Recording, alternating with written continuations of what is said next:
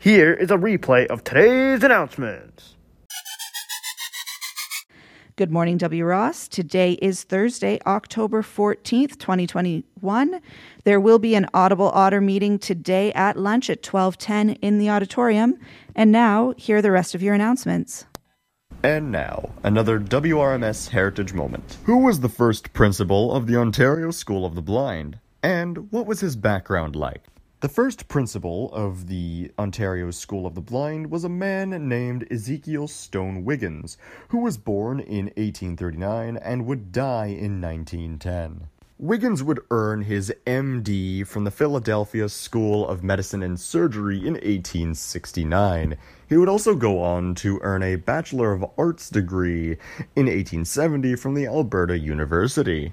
Wiggins was also a well known weather predictor, often being called the Ottawa Prophet.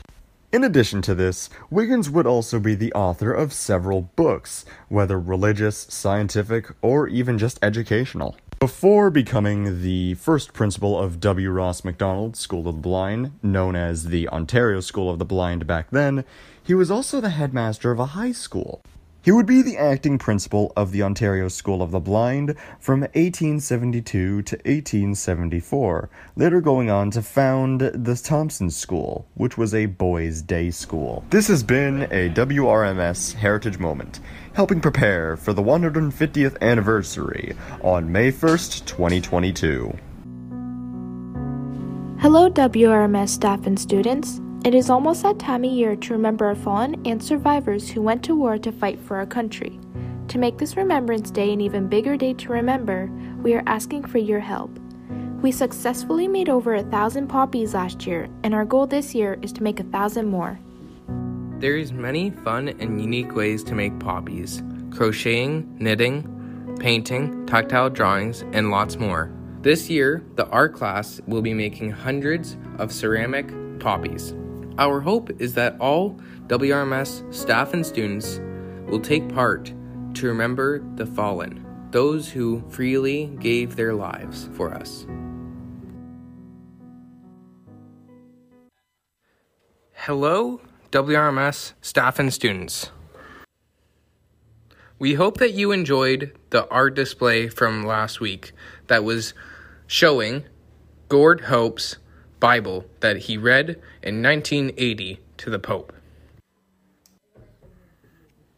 Uh, this week, there's a new art display that's all about really nicely colored discs. They were created last year by the grade 10 art class of Miss Cresswell. This is everything, W. Ross. We hope you have a wonderful day. Goodbye. Hello, W. Ross. It's Jade. Student Council is happy to announce that we will be having the Halloween dance on Thursday, October 21st at 7 p.m. outside of Senior Lodging. Admission is $2 or a donation of a perishable food item. We can't wait to see those killer moves and deadly costumes. Have a great day and see you there.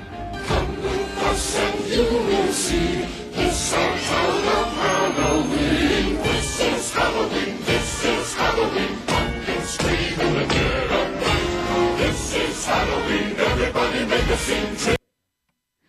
Next up, we have Mr. Majakamo with an announcement. Good morning, everyone. Uh, just a, a, couple things. One, I, I just wanted to add to that uh, historical minute there, uh, talking about uh, that was TC talking about E. Stone Wiggins, our first uh, principal at W. Ross. A couple little interesting facts about him. Uh, for one, he became a prognosticator. He foresaw the future, and he had a really he, he, had a, um, a prediction that came true just around the time that he had finished his time as principal here. Uh, it was something about an earthquake somewhere, something like that. And he became famous all around the world and traveled around the world telling the future about what was going to happen. And of course, that caught up with him eventually, and he was discovered to be a bit of a fraud. Uh, so that's the story of E. Stone Wiggins. But the school that he founded in New Brunswick, and this uh, m- maybe some staff know the movie Children of a Lesser God. Well, that uh, film, which is an amazing film about uh, deaf uh, culture and, and, deaf education and so on and so forth. That school where it was filmed, E. Stone Wiggins uh, founded, which is kind of a neat connection. So that's an interesting little tidbit.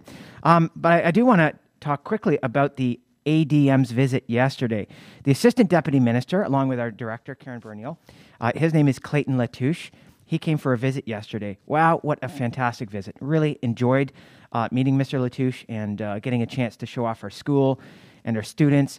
I want to thank all the, the students and the staff who took some time to, to talk with him yesterday. He was so impressed with you, um, and he was so focused on the students and the staff and the work that you do as, as staff and students, your, your strengths and your challenges and, and all the great things about you. So um, he had nothing but good things to say. He was so excited. And what a great guy. He spent six hours here at the school. And I've done a lot of tours like this over my years, and that's certainly the longest anybody at that level in the government has spent at our school. So that was super cool. So thanks again, everybody. And I'm just extending uh, Mr. Latouche's thank you to all the students and staff for, for a great day well spent. Have a great day. Thank you, Mr. Majakamo. And now here's a message from Mr. Ferris. The Kosovo Crusher has told me that he is hearing rumors that the staff goalball team are thinking of naming their team the Chickens because he has heard that not enough staff have signed up for the big grudge match on October 28th at 2:30 in the Otterdome. Unknown sources that I am not at liberty to name tell me that Mr. Zinger is faking a baseball injury so he doesn't have to face the big goalball shots from the students. The same sources are saying that they don't understand how Miss Howe can be so fast on the cross country course, but so slow to put together a team to take on the students. I will have more news updates to follow on this situation next week. And next, here's Darren with your weather.